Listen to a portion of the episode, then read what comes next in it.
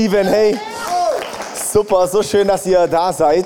Und ähm, ey, ich danke einfach auch ans Team. Ich finde es echt Hammer, auch unser, unser Worship-Team und die vielen tollen Leute und die Chiara und die Resis und die ganzen, allen tolle Leute. Das ist doch echt herrlich, gell? Was für eine tolle Kirche haben wir denn eigentlich hier? So eine Familie, das ist echt der Hammer, oder? Jawohl, also wenn du heute auch das erste Mal da bist, dann ganz besonders auch willkommen an dich, wenn du dich fragst, was ist das hier für ein Haufen? Hey, wir sind, wir sind eine Kirche, nicht für irgendwelche Super-Frommis, sondern für Menschen. Ja?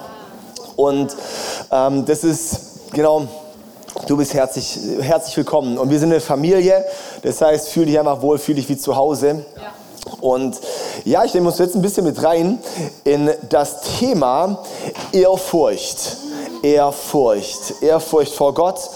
Und Kids Worship, hä? Da geht's ab. Jawohl, ist nicht schlimm, ich werde nicht so leicht abgelenkt.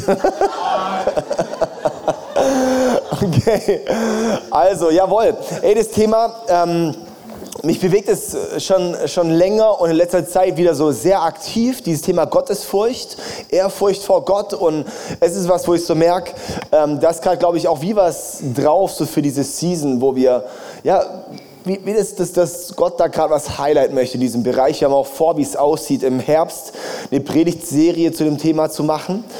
Und ich mache jetzt heute einmal ein bisschen einen Teaser. Ähm, ja, ich habe mein Skript nochmal extrem kürzen müssen, weil ich gedacht habe, ich will nicht, dass ihr bis zur zweiten Celebration hier drin sitzt. Aber ähm, ich finde es mal eine spannende Frage, dass wir selber mal kurz reflektieren können. Ähm, hast du Ehrfurcht vor Gott? Das kannst du echt mal kurz einfach dir mal kurz Gedanken machen. Hast du Ehrfurcht vor Gott? Krasse Frage eigentlich, gell? Ich gebe euch mal kurz ein paar Sekunden zum drüber nachdenken.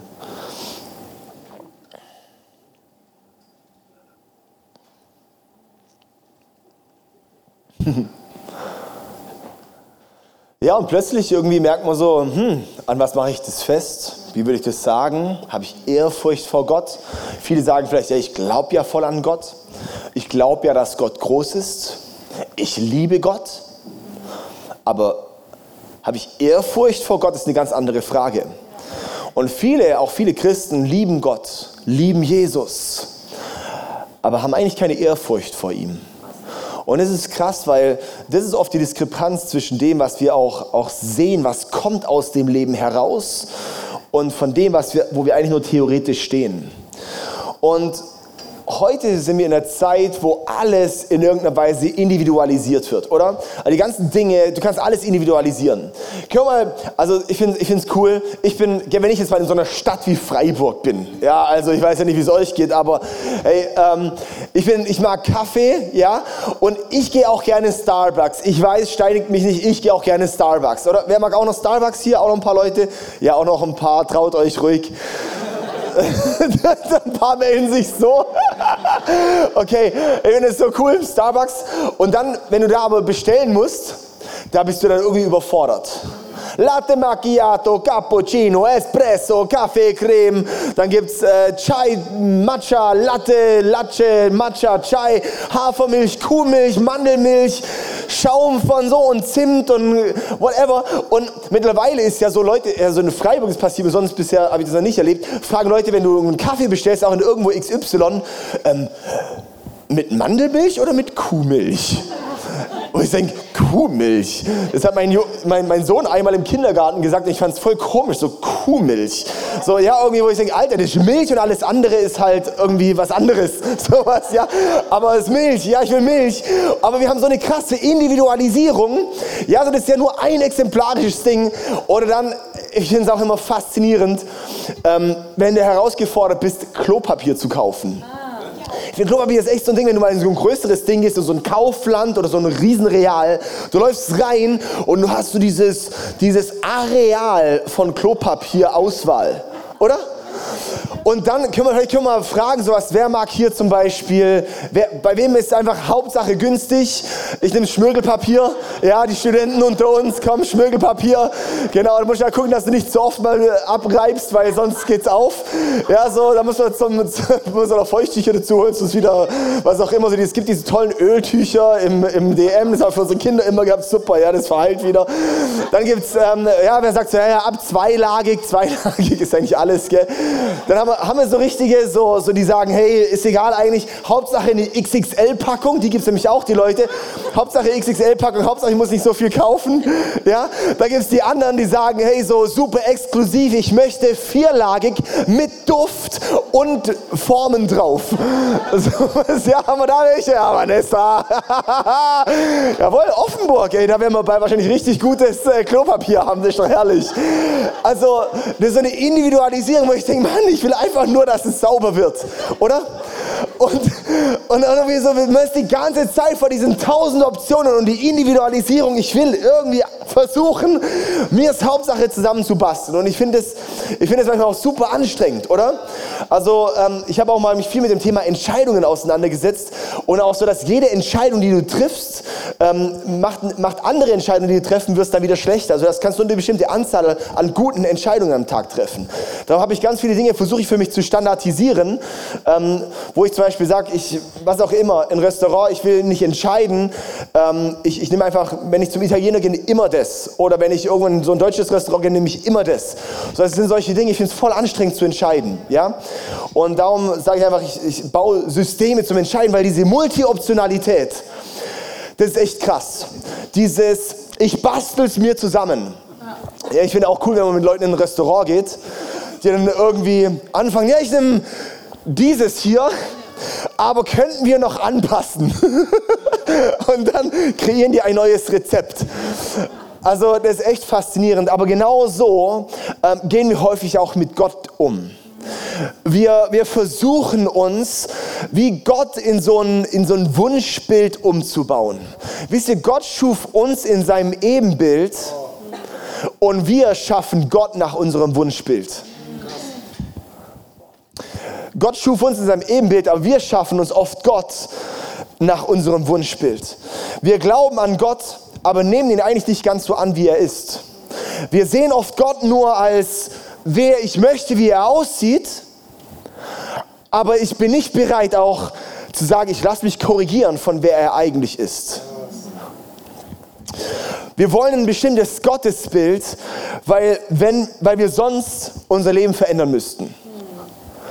Wenn wir unser Gottesbild nicht zu dem hinbasteln, wie ich es gern hätte, müsste es ja mein Leben verändern.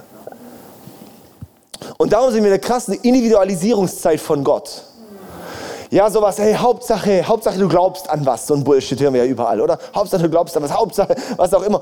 Ähm, ja, oder, oder so diese, dieses ähm, ganz platte, sowas, ja, alles nur Liebe und so weiter. Ja, das ist krass, weil wir haben, wir müssen sehen, Gott ist, ist, ähm, ist, ist so viel mehr als nur auf was ich ihn begrenze.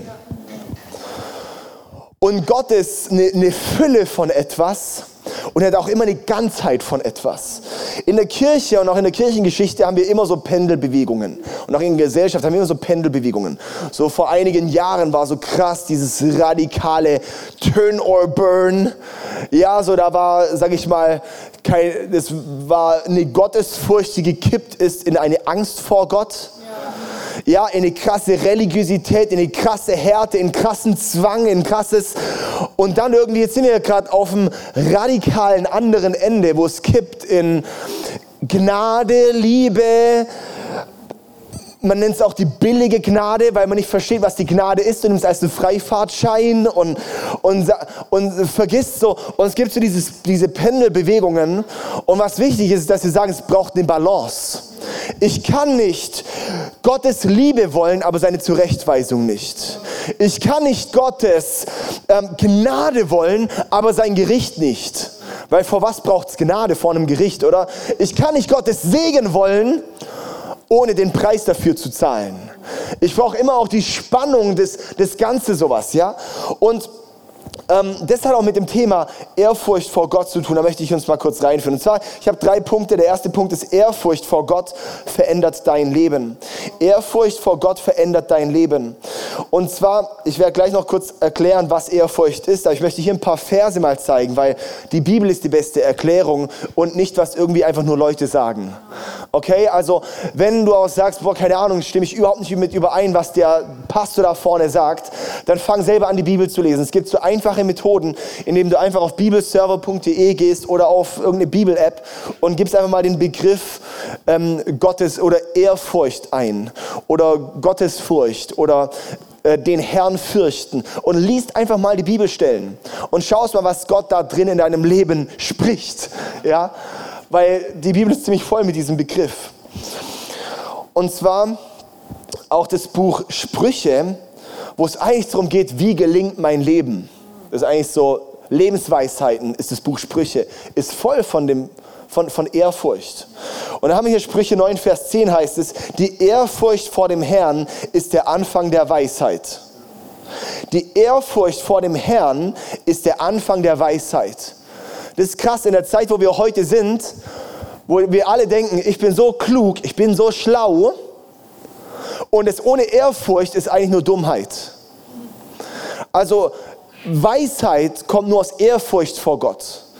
Wenn Theologen versuchen, dir zu sagen, dass es ja egal ist, was du machst in deinem Leben, und eigentlich, die haben keine Ehrfurcht vor Gott, das ist das, was sie dir sagen, nicht so gewinnbringend.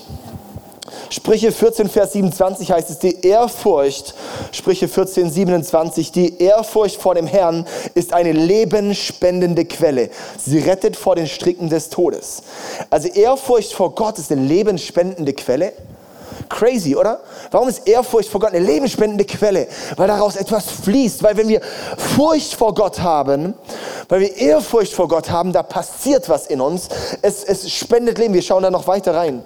Sprüche 22, Vers 4 heißt es, Demut und Ehrfurcht vor dem Herrn führen zu Reichtum, Ehre und Leben. Crazy, oder? Weil es bedeutet auch Ehrfurcht vor Gott führt zu Reichtum, Ehre und Leben heißt, Gottes Prinzipien, wenn du denen gehorchst, kommt ein Output. Aber wir sind heute, wir wollen oft nur den Segen, wir wollen oft nur das, was er uns verspricht, ohne das auch zu sagen, dass die Dinge auch an Bedingungen geknüpft sind. Gell? Wisst ihr, viele sagen, ich liebe dich, Gott. Aber die Frage ist echt, ehre ich dich auch?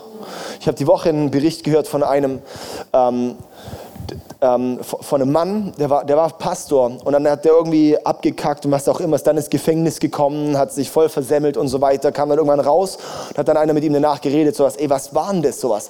Wie hast du die Liebe zu Gott verloren, dass du so tief gefallen bist?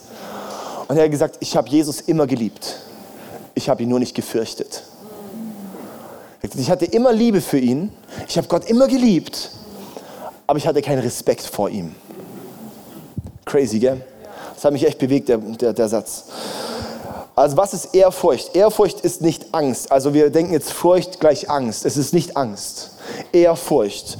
Weil es gibt keine Beziehung in Angst. Okay? Also eine Beziehung und Angst passt nicht zusammen. Ehrfurcht ist etwas anderes. Ehrfurcht, sage ich mal, Liebe plus Ehre ist Ehrfurcht. Liebe plus Ehre ist Ehrfurcht. Also Liebe, zu Gott, Liebe, Liebe für Gott und Ehre, Wertschätzung, Respekt. Das ist Ehrfurcht. Mein zweiter Punkt ist, Ehrfurcht führt zu Freundschaft mit Gott. Ehrfurcht führt zu Freundschaft mit Gott. Und das ist jetzt crazy. Ähm, Im Alten Testament werden zwei Personen Freund Gottes genannt. Das war Mose und es war Abraham. Es war extrem exklusiv. Noch mehr waren Freunde Gottes, aber die zwei waren explizit genannt. Die waren besonders. Bei denen war irgendwas besonders. Freundschaft mit Gott. Und an denen beiden sieht man, was Beziehung und Ehrfurcht bedeutet. Okay, die waren extrem close mit Gott und, und trotzdem war eine große, ein großer Respekt Gott gegenüber, eine große Ehrfurcht da. Im Psalm 89, Vers 8 heißt es, Ehrfurcht erfüllt alle, die dich umgeben. Psalm 89, Vers 8. Ehrfurcht erfüllt alle, die dich umgeben. Also Ehrfurcht erfüllt, erfüllt Leute, die Gott umgeben. Wenn du nah an Gott bist, wirst du von Ehrfurcht erfüllt. Ja? Je näher du an Gott bist, umso mehr du checkst, wer er ist, erfüllt uns Ehrfurcht, weil ich Respekt gewinne. Ja? Und wisst ihr, zum Beispiel hier Stefan und Michi sind für uns so die wertvollsten Freunde, die wir haben. Und wir, wir kennen uns so eng mit dem Stefan, er kennt Geheimnisse, die kein anderer kennt. Ja, er kennt Dinge in meinem Leben, sowas, ja. Und wir kennen uns, dass wir Freundschaft haben, aber es ist auch ein extrem hoher Respekt. Also ich habe so eine Wertschätzung mit Stefan gegenüber. Wir sind extrem close, aber auch einen extremen Respekt. Oder eine Michi, je mehr ich dann sie kennenlerne, gewinne ich an Respekt sowas. Ja, und das ist eben bei Freundschaft, wenn es wie Ehrfurcht. Mein Respekt wird größer, je mehr ich eine Person kenne. Im Psalm 25, Vers 14 heißt es, das Geheimnis des Herrn ist für die, welche ihn fürchten, und seinen Bund lässt er sie erkennen.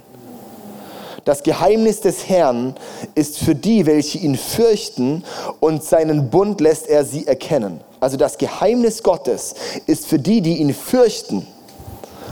Das heißt, Gott sagt, meine Geheimnisse sage ich euch, wenn ihr mich fürchtet. Crazy, oder? Also ich, weil das ist genau, wenn, wenn ihr mich kennt, wenn ihr close mit mir seid, wenn ihr Respekt habt vor mir, dann werde ich die Dinge offenbaren. Darum heißt es auch im, im, im zweiten Buch Mose, wo es dann auch heißt, so, ähm, Gott zeigt dem Volk Israel seine Werke, aber Mose zeigte er seine Wege. Weil Gott und Mose, die kannten sich, das waren Freunde. Die waren close, aber Mose hat einen extremen Respekt, eine extreme Ehrfurcht vor Gott. Ja?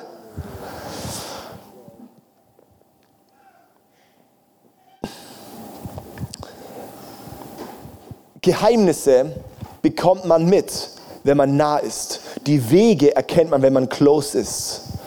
Die Sarah, meine Frau, die kennt mich als David, den Freund, David den Pastor, David der Vater, David der Ehemann, David der Liebhaber. Sie kennt mich, wie sonst kein anderer Mensch mich jemals kennen wird. Mit Facetten, die sonst keiner kennen wird, weil wir so close sind, weil wir eins sind. Das heißt, sie kennt Dinge von mir, sie kennt Facetten, sie kennt was in mir, was sonst keiner weiß. Das heißt, wir sind so nah, darum kennt sie mich. Ja wenn wir so close, so nah an Gott sind und es das heißt, dass die Furcht Gottes, ja, so die Geheimnisse des Herrn ist für die, welche ihn fürchten. Das heißt, wir werden nicht die Offenbarungen von Gott kriegen, wenn wir keine Furcht vor ihm haben. Jesus ist nicht nur mein Kumpel. Und wir verwechseln oft Kumpelschaft mit Freundschaft. Und wir verwechseln oft eben Liebe mit Ehrfurcht. Ich glaube, das ist ein riesen, ein riesen Manko, das wir, wir haben in, unserem, in unserer Perspektive mit Gott. In Johannes 15, Vers 14 sagt Jesus, ihr seid meine Freunde, wenn ihr tut, was ich euch auftrage. Jesus sagt, ihr seid meine Freunde, wenn ich tue, was ich euch auftrage. Wie crazy ist denn das? Jesus knüpft seine Freundschaft an Bedingungen. Oder Jesus, ah ja, hey cool, Jesus, eigentlich den wir ausnutzen eigentlich. Also eigentlich als Christen denken wir immer, ich kann nicht Jesus ausnutzen. Er ist ein bisschen mein Lotto, mein Freifahrtschein, ist alles, alles easy, alles gut, weil Jesus ist halt nur mein Homie. Wir haben oft Jesus nur auf dem Schirm als der vor dem Kreuz. Als der, der am Kreuz nach der Auferstehung oder dann als der, der zu Rechten Gottes sitzt. Der, der mit dem Schwert aus dem Mund, der Augen wie Feuer hat.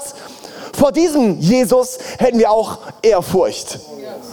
Dass selbst ein Johannes, Johannes der, der Jünger, der beste Freund von Jesus auf dieser Erde, der Lieblingsjünger, wie er heißt, der an der Brust von Jesus liegt und ganz close Freunde sind. Der begegnet dem auferstandenen Jesus, der zu Rechten Gottes sitzt in der Offenbarung am Anfang. Und selbst die, dass die besten Freunde ever waren, selbst dieser Johannes fällt vor diesem Jesus aufs Angesicht wie tot. Von der Ehrfurcht erfüllt. Was ist unser Jesusbild? Was ist unser Gottesbild? Haben wir Ehrfurcht vor Gott? Jesus möchte der Freund von uns sein, aber er ist es nicht von jedem. Ich gehe noch in den dritten Punkt. Ehrfurcht bewirkt Gehorsam. Weil Jesus sagt, ihr seid meine Freunde, wenn ihr tut, was ich euch auftrage. Ihr seid meine Freunde, wenn ihr tut, was ich euch auftrage. Das ist, ich glaube, wirklich a word in season. So was Jesus sagt, hey, ihr seid meine Freunde, wenn ihr gehorsam seid. Ihr seid meine Freunde, wenn ihr genug Respekt habt, um zu tun, was ich sage. Wie crazy ist denn das? Der größte Beweis deiner Ehrfurcht ist sofortiger Gehorsam. Der größte Beweis deiner Ehrfurcht vor Gott ist sofortiger Gehorsam.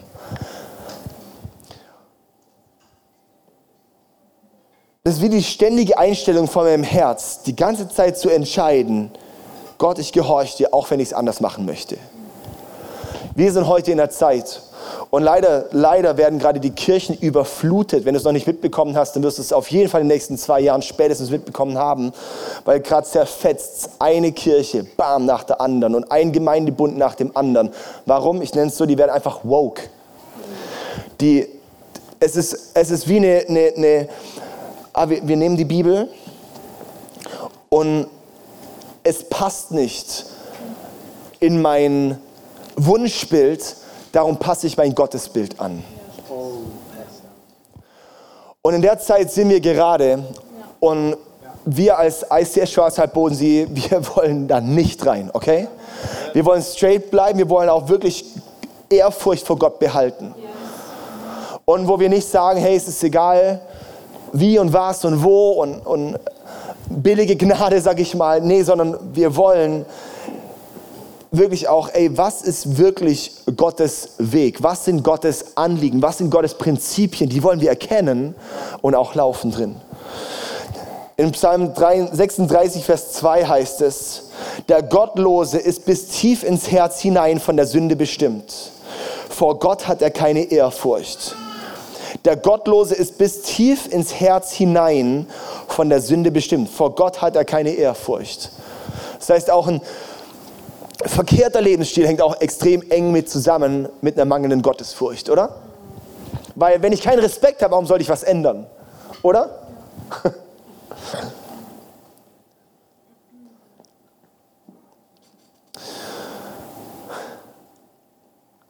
Was ist, wenn der Vers auch von, ja, von uns spricht? Wie auch mal so eine, so eine Ansprache in unser Leben, sowas, ey, der gottlos ist bis tief hinein, bis, tief ins Herz hinein von der Sünde bestimmt. Vor Gott hat er keine Ehrfurcht. Was wäre? Und auch als Christ, dass wir, klar, ich bin jetzt nicht gottlos, ja, aber wenn wir uns das mal nehmen, sowas, ey, wie viel Raum haben manche Dinge in unserem Leben? Vielleicht auch wegen der mangelnden Gottesfurcht. Vielleicht wegen dem mangelnden Bewusstsein von wer Gott ist und zu sagen, Gott, ich respektiere dich mehr als meine eigene Meinung.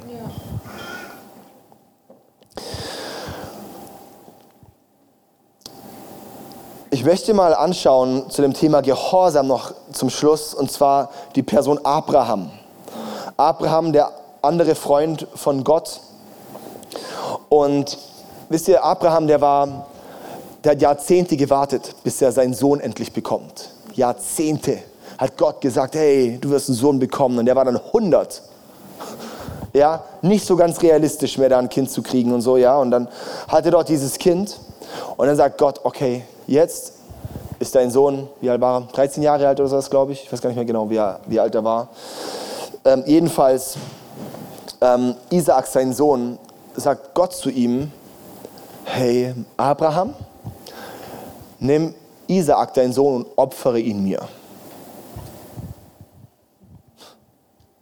Shit. Das ist krass. Das ist man wirklich überlegen, sowas. Und klar, es können wir uns die ganze Zeit aufhören, oh, was für ein grausamer Gott und alles, ja, so. Aber mal, mal aufzuhalten, wenn Gott es gerade sagt. Und dann ist es spannend, wie ist Abraham damit umgegangen. Und ich habe uns jetzt vier Tipps für Gehorsam. Vier Tipps für Gehorsam. Der erste ist sofort. sofort. Wir sind, ah, hey, ich fühle mich halt gerade nicht so, ist halt nicht so das Ding. Ich prüf's mal. Also ich sage, ich prüf's mal, ist eigentlich Nein auf christlich. Ja. Oder ich bete mal drüber. Ja. Sag doch einfach gleich Nein. Nein, ich lasse es. Ich hole mir mal Rat ein. Oh, die Person, die Gott ehrt, na, der sagt, mach's auch, aber ich frage mal irgendjemanden, der auch Gott nicht so ernst nimmt. Ah, cool, der sagt, ich brauche es auch nicht. So was, ja. So oft gehen wir so mit um, mit so, okay, wir, wir, wir ziehen es einfach hin. Okay, aber vier Tipps für Gehorsam sofort. Okay, ich finde es ganz sinnvoll, weil Abraham in 1. Mose 22, Vers 3 heißt es dann, am nächsten Morgen stand Abraham früh auf. Also nicht nur auf, sondern früh auf. Wie heftig ist das? Diese Situation ist die schlimmste Situation, die du dir als, als, als Mensch vorstellen kannst. Und Gott gibt Abraham den Auftrag und dann am nächsten Morgen stand er früh auf. Der war so, okay, ich liege schon mal in meinem Zelt. Und es ist das Schlimmste, der schlimmste Tag meines Lebens steht bevor. Aber Gott, ich will gehorsam sein. Ich stehe früh auf. Crazy, oder? Dann der zweite ist, ähm, auch wenn es keinen Sinn ergibt, ich nenne es mal so, auch wenn es keinen Sinn ergibt. Also, sorry, das gibt einfach keinen Sinn. Und manchmal fühlen sich Dinge auch bei uns im Leben an, wo wir merken, okay, es sollte gehorsam sein, aber es gibt keinen Sinn. Und ich weiß auch nicht genau, warum das so sein soll, aber Gottes Wege sind manchmal unergründlich. Kleine, kleine Praise Reports, so Reach bei uns letztes Jahr. Also wir machen das schon, Sarah und ich, schon seit Jahren, bevor wir es irgendwie in der Kirche gescheit gemacht haben, wir schon seit Jahren machen wir das jedes Jahr, Gott zu fragen, Gott, welche Summe sollen wir über das hinauszugeben, was wir, was wir geben. Und letztes Jahr war es so, dass wir, ich, ich weiß nicht, ob ich es hier erzählt hatte, dass wir in der Situation waren, okay, wir brauchen eine neue Heizung bei uns zu Hause. Ja, wir haben ein Haus gekauft und brauchen dort eine Heizung. Und ähm, der ein Häusle hat, weiß auch, das sind jetzt die ganze Zeit irgendwelche Kosten, das ist ja richtig nervig. Ja, und so eine Heizung, so ein neues Ding, so ein bisschen älteren Haus, das kostet halt einige Zehntausend, sowas, gell, bis man das gemacht hat. Klar, wir haben da schon, wir haben da einen Kredit für aufgenommen und so weiter. Und dann waren wir dort und haben gebetet. Und zwar wie wenn, wie wenn Gott sagen würde, ähm, haben wir wirklich so, okay, gib, gib ein Drittel der Summe, spendet die für die Kirche. Und wir so, okay, aber ein Drittel der Summe, das ist sau viel Kohle. Das ist wesentlich mehr als unser Zehnter. Und wir sitzen dann dort und denken so, okay, aber wenn Gott bestellt, dann zahlt er auch die Rechnung. Es hat keinen Sinn ergeben, warum wir das machen sollten. Ja? Aber Gott zu folgen muss nicht immer Sinn ergeben für uns, sondern oft ergibt es erst im Nachhinein Sinn. Das war krass, dann haben wir das gemacht, haben eine große Summe dann gespendet. Und am nächsten Tag rufen meine Eltern an. Mein Papa hat dann angerufen und hat gesagt, hey, ähm, du, wir hatten heute gedacht, wir lösen jetzt einfach kurzfristig mal einen Fonds auf und wir hätten hier folgende Summe, die wir euch einfach direkt geben wollen. Und das war genau die Summe. Und dann die Woche drauf kommt einer, als ich in Tuttlingen war, predigen und dann kommt zu mir her und er sagt, hey, ähm, ich bin Energieberater, bla bla. Ey, ich könnte vielleicht mal anschauen, ob ich euch mal helfen könnte. Und dann hat er, hat mich angesprochen und dann hat er, wie auch immer, da hat er mir eine, eine, eine Firma ähm, abgecheckt, die mir eine Anlage, ich hatte schon Angebote und alles, ich wusste, wie viel das ganze Ding kostet. Und hat der mir über eine andere Firma in Bayern, hatte mir dasselbe Ding, noch ein Level up, noch eine Qualität besser, für genau die Summe, die wir gespendet haben, günstiger. Also wirklich crazy. Und dann habe ich so gedacht, okay, Gott ist echt ziemlich cool. Oder? Und es war, das war jedes Jahr hatten wir, hatten wir genau, das, genau sowas. Aber jedes Mal standen wir dort. Warum? Was sollen wir machen? Wie viel? Wie kriegen wir das gedeckt? Wisst ihr, diese Themen. Und für uns ist einmal wichtig, wir wollen sofort, wir wollen sofort agieren Und wir wollen es machen, auch wenn es keinen Sinn ergibt. Könnte ich jetzt Story nach Story, auch wenn es keinen Sinn ergibt. Und der stand dann dort, Abraham, mit Messer in der Hand und denkt sich wahrscheinlich, warum soll ich das tun? Was ist der Sinn dahinter? Und dann ist mein dritter Punkt, auch wenn es weh tut. Auch wenn es weh tut. Gehorsam, auch wenn es weh tut. Ich habe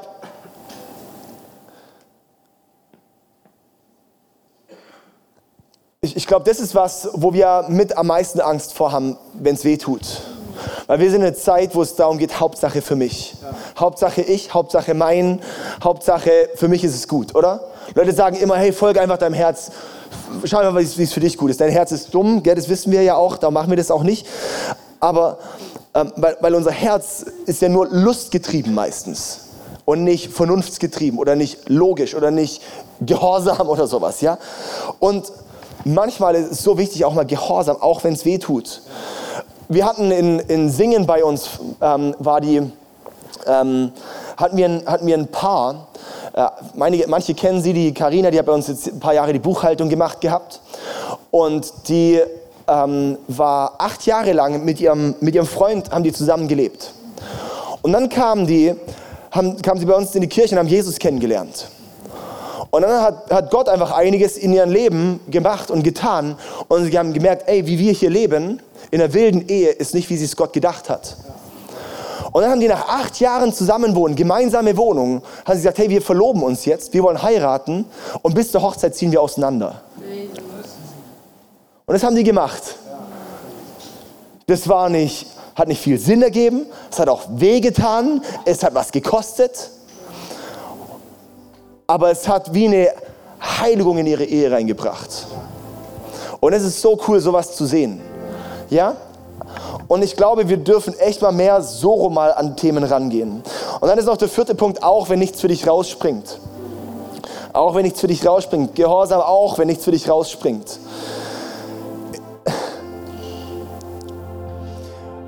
Weil das ist auch meistens sowas, wisst ihr, wir haben du weißt einmal vorher nicht, was für dich rausspringt. Weil du, hast nicht den, du weißt nicht, dass irgendwie was kommt. Und wir sagen jedes Mal, auch wenn wir geben oder wenn wir gehorsam sind, sagen wir jedes Mal, auch wenn nichts für uns rausspringt, wir sind gehorsam und wir glauben, dass Gott es gut meint. Ja? Und das haben wir auch schon regelmäßig erlebt. Dass du dann denkst, okay, ich habe jetzt was gemacht, ich habe jetzt was gegeben, ich, habe was, ich war gehorsam und am Ende ist nicht groß der Riesendurchbruch, Riesen die Veränderung, Riesen das Wunder. Aber was ist? Ich war gehorsam. Ich war ehrfürchtig vor Gott. Und dann ist es so cool, weil in 1. Mose 22, Vers 12 heißt es, lass es sein, wo dann Gott sagt, wo er mit Messer dasteht, lass es sein, sagte der Engel. Tu dem Kind nichts, denn jetzt weiß ich, dass du Ehrfurcht vor Gott hast. Du hättest sogar deinen einzigen Sohn auf meinen Befehl hin geopfert. Wie crazy ist denn diese Stelle? Hey. Er sagt, jetzt weiß ich, dass du Ehrfurcht, Gehorsam ist Ehrfurcht vor Gott. Wenn wir uns unseren Gott zusammenbasteln, wie wir es wollen, dann sind wir nicht gehorsam, sind wir nicht ehrfürchtig. Wir können nicht erwarten, dass er unser Freund wird. Ich sage es einfach so. Und dann heißt es, und Gott segnete dann danach Abraham. Es ist so cool, oder?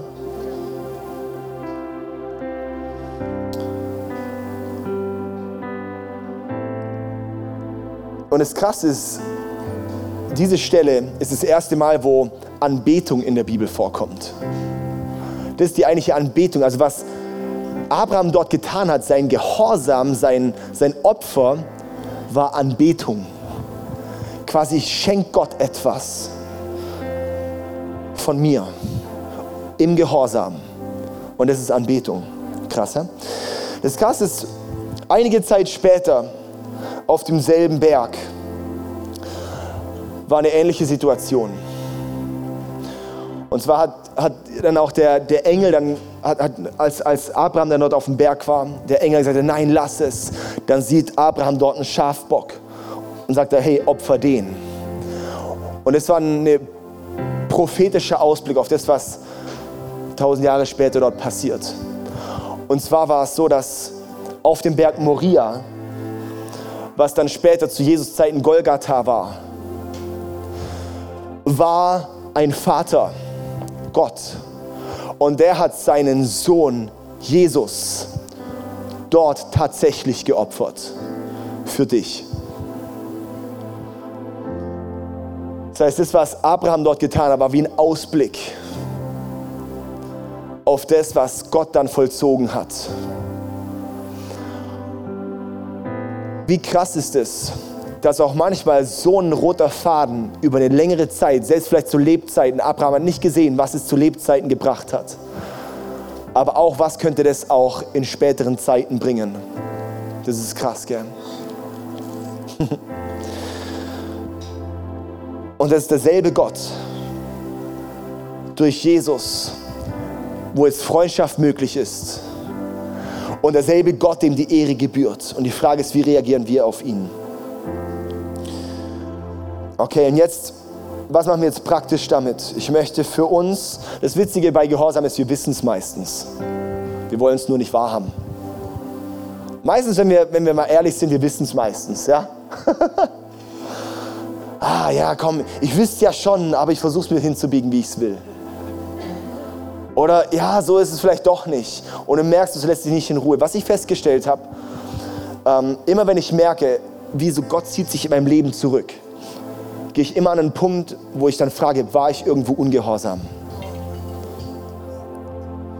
Das ist bei mir so mein Muster, wo ich merke, Gott zieht sich zurück, schaue ich, war ich irgendwo ungehorsam? Und dann gehe ich zurück an den Ort und werde gehorsam. Und dann merke ich, es wird wie wieder, wieder wach. Ja? Weil Gott offenbart seinen Freunden seine Geheimnisse. Und seine Freunde sind die, die ihn fürchten. Die Ehrfurcht vor ihm haben, die erkennen, wer er ist und bereit sind, mit ihm zu laufen. Okay. Ganz praktisch möchte ich mit drei Schritten. Erstens, bitte um Vergebung. Einmal das mit Gott mal zu klären. Bitte um Vergebung, wo du nicht gehorsam warst. ja? Dann das zweite ist ganz praktisch, werd gehorsam. Das ist ziemlich leicht, ja.